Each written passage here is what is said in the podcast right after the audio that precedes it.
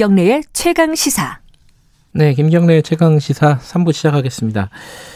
어, 지금 코로나 시대, 뭐 여러 가지 모두들 어렵습니다. 사회적 거리두기 자체도 굉장히 저희들한테는 낯설고 힘든 거고, 그걸 1년 동안 지금 지속하고 있지 않습니까? 자영업자들 힘든 거, 뭐 두말할 나위 없죠.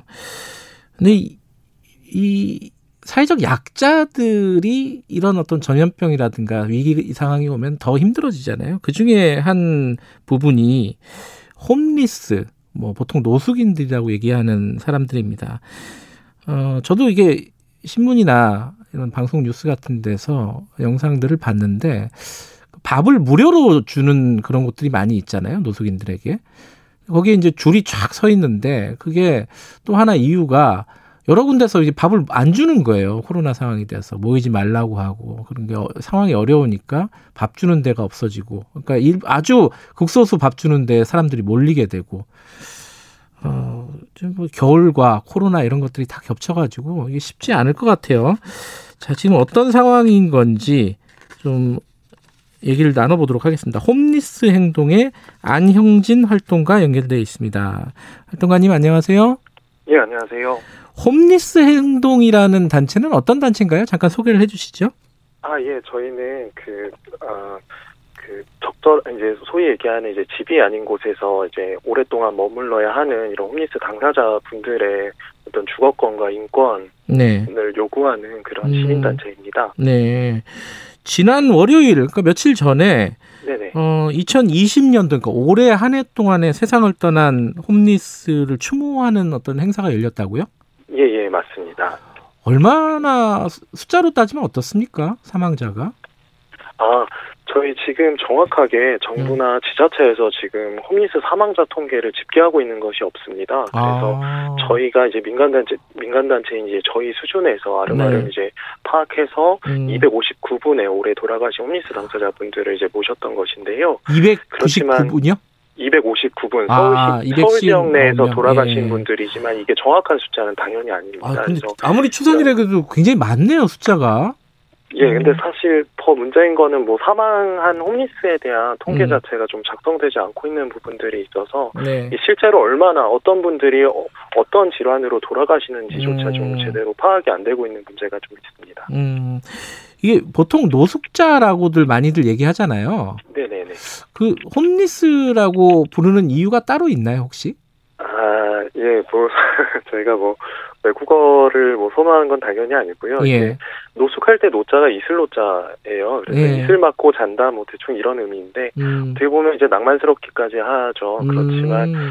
저희는 좀 말 그대로 좀 적절한 주거가 없는 상태, 그러니까 음. 제대로 된 집이 없는 상태를 좀 이렇게 강조하고 싶어서 홈리스라는 표현을 지금 쓰고 있고요. 네. 실제 국제인권규범에서도 일종의 이제 고유명사처럼 지금 쓰이고 있습니다. 그래서 음. 적절한 집이 없다라는 의미를 좀 드러내기 음. 위해서 홈리스라는 표현을 이렇게 이용하고 있습니다. 그러니까 노숙자라는 다소 좀 낭만적인 표현보다는 어, 실제로 이분들은 집이 없는 상태라는 거를 어, 강조하기 위한 단어다. 홈리스는. 예, 음. 이것이 뭐 실제로 정책 대상을 설정할 때도 네. 영향을 네. 미치기 때문에 저희는 뭐 거리나 시설뿐만 아니라 쪽방과 음. 고시원 등지 등등의 이런 어떤 적절하지 못한 거처에서 음. 어, 사시는 분들까지도 모두 이제 적, 정책 대상으로 포괄해야 한다라는 의미에서 좀 홈리스라는 용어들을 계속 강조하고 있었고요. 예. 그런 의미들이 좀 담겨 있습니다.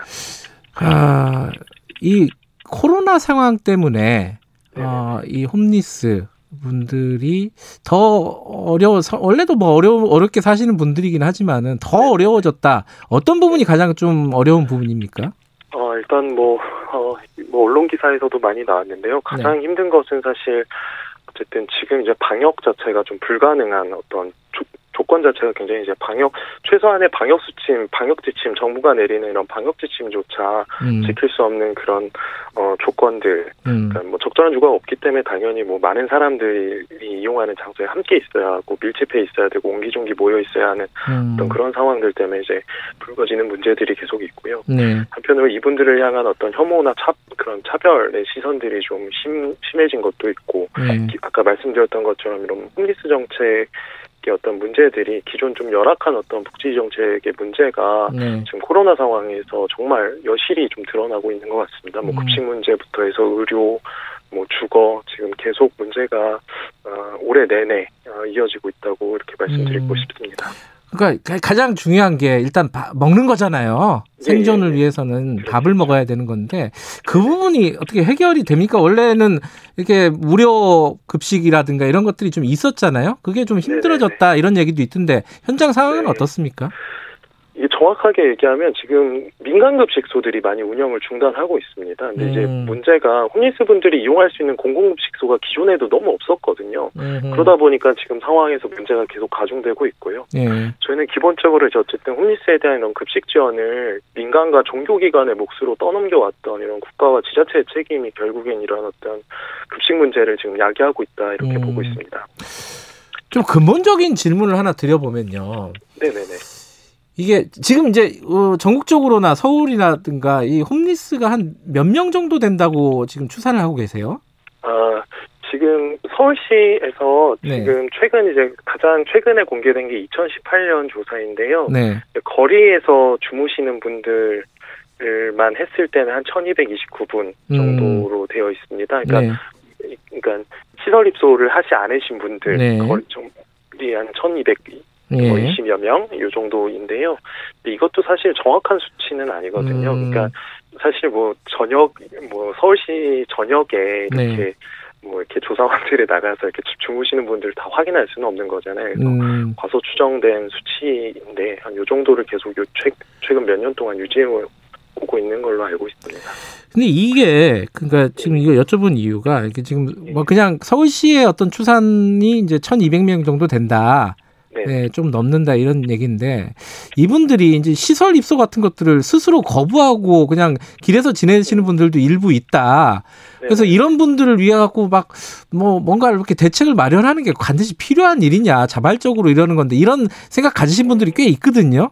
그 네네. 어떻게 거기에 대해서는 뭐라고 말씀을 하세요 보통? 어, 일단 기본적으로 뭐 특히 일단 지금 코로나 상황에서 뭐 말씀을 드리면요. 지금 네. 시설이 과연 지금 대안이 될 수 있는가 음, 이거부터 좀 말씀을 드리고 싶습니다. 그러니까 네. 말 그대로 시설이라고는 자기 공간이 없는 것이고 음, 그 내에서 소위 얘기하는 자가격리니 뭐니 이게 전혀 불가능한 공간이거든요. 음, 많은 부분들 삶의 많은 부분들을 사실은 어 고- 여러 그 다인이 공, 공동으로 사용해야 되는 어떤 부- 그런 문제들이 있는 것인데다가 네.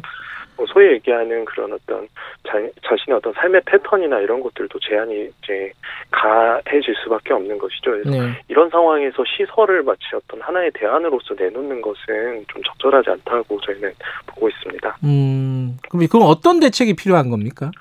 어, 저희는 기본적으로 이제 음. 주거가 적절한 주거를 어쨌든 지원하는 장기적으로 계속 그 방향으로 정책이 음. 수립되고 유지돼야 된다고 생각하고 있습니다. 그래서 음. 올해 4월에 유엔 주거권 특별보고관이 실제로 그런 이야기를 했는데요. 네. 지금 세계 각국 정부에서 그 코로나19 관련한 방역 지침을 다 내고 있는데 이게 기본적으로 적절한 집에서 위생 설비나 이런 거 다 갖춰진 그런 집에서 살고 있다라는 가정하에 그렇죠. 예. 나고 있다라는 것이죠. 그럼 예.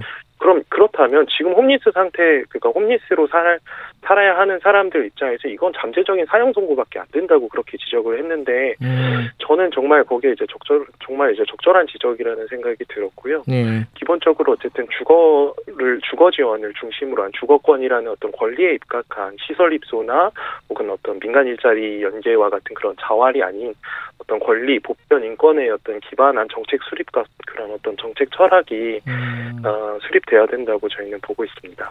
그러니까 그게 약간 이제 좀 추상적인데 그. 구체적으로는 어떤 게 필요하다는 건가요?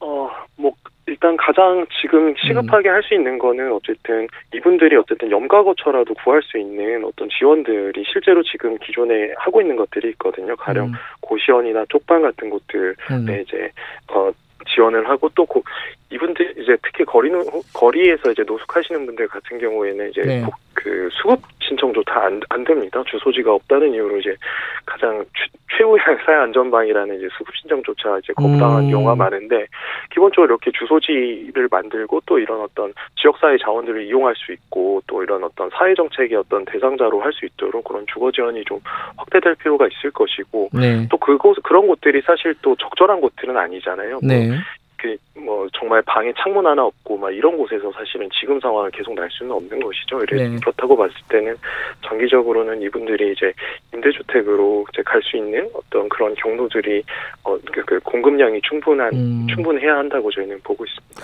또 하나가 이제 사실 이제 건강권인데 네네네. 특히 이제 코로나 상황에서 보면은 뭐 마스크 같은 것들을 사실 그 노숙자분들 보면은 네네. 뭐 마스크 하나를 막 일주일 이주일씩 이렇게 새카만 거 막 쓰고 다니고 이런 경우도 많이 봤어요 지나다니면서 음, 그러시군요. 예, 예. 근데 그거 보면 좀 안타깝더라고요 어떻게 좀 대책을 마련해야 되는 거 아닌가 아까 말씀드렸듯이 사실 주거가 제일 가장 큰 백신이라고 생각하고요. 음, 근데 이제 마스크 같은 경우는 좀 이 감각이 조금 다르다는 걸 좀 이렇게 생각을 해야 될것 음. 같습니다. 예를 들면 이제 저희가 이제 집에 혼자 있거나 이게 주거 문제랑 연결이 안 될 수가 없는데요. 네 집에 혼자 있거나 이럴 땐 저희가 마스크들을 벗잖아요. 그렇죠. 예. 그런데 사실 공공장소에서 오랫동안 머물러야 하고 이런 분들 같은 경우 사실은 마스크를 이 24시간 심지어 잘 때까지도 음. 자는 그 순간까지도 쓰, 써야 되는 그런 상황들이 있는 것이죠. 그러니까 음.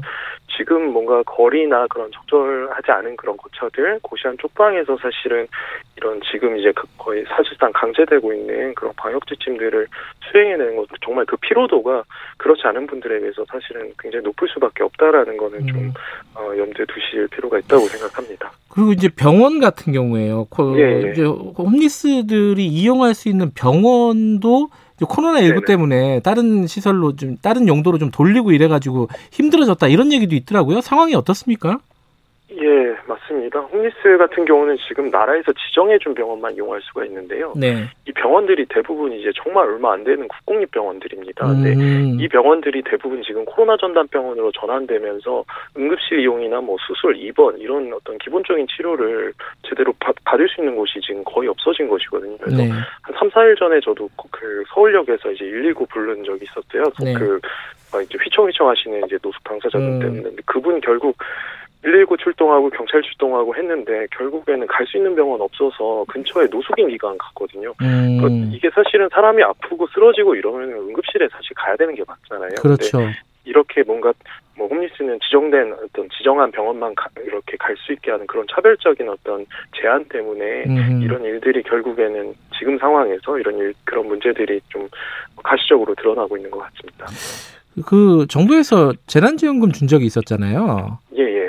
그때 홈리스 분들은 뭐 그 신청할 수 있었나요? 수령을 할 수 있었나요? 어땠어요? 어, 이제 그때 가장 그때 당시에 문제가 됐던 게 거리에서 계셨던 분들이에요. 이분들이 이제 타 지역에 주소를 두거나 아니면은 타 지역에 이제 주소지를 둔 경우가 굉장히 많거든요. 그러니까 그렇겠죠. 음. 이런 그뭐뭐 예를 들면 가족이 뭐먼 타지에 있거나 이런 건데 음. 이게 대부 이런 분들에 대한 대안 전혀 없었어요. 그러니까 음. 이- 실제 요구도 했었고 이런 주소지라는 어떤 중심으로 한 기본적인 그런 그런 지원 정책들이 이게 음. 어, 필연적으로 사실은 배제될 수밖에 없었다고 생각을 하고요. 네. 그런 결과로 이어졌다고 보고 기본적으로 이제 가장 사실은 어떻게 보면은 쉽게 예상할 수 있었다고 생각합니다. 그러니까 음. 홈리스가 가장 이, 이, 이 뭐냐 재난지원금 대상에서 사실은 배제될 수 있는 가장 가장 큰 대상인데 그러면 애초에 정책 설계를 할때 음. 누가 가장 이걸 못 받을까 이거부터 사실 생각을 했어야 되는데 어, 해- 네, 정부는 사실 그런 부분을 좀 고려하지는 못했던 것 같습니다. 그게 것 같습니다. 예, 그게 예. 그- 근본적으로 이런 이유가 있을 거예요. 그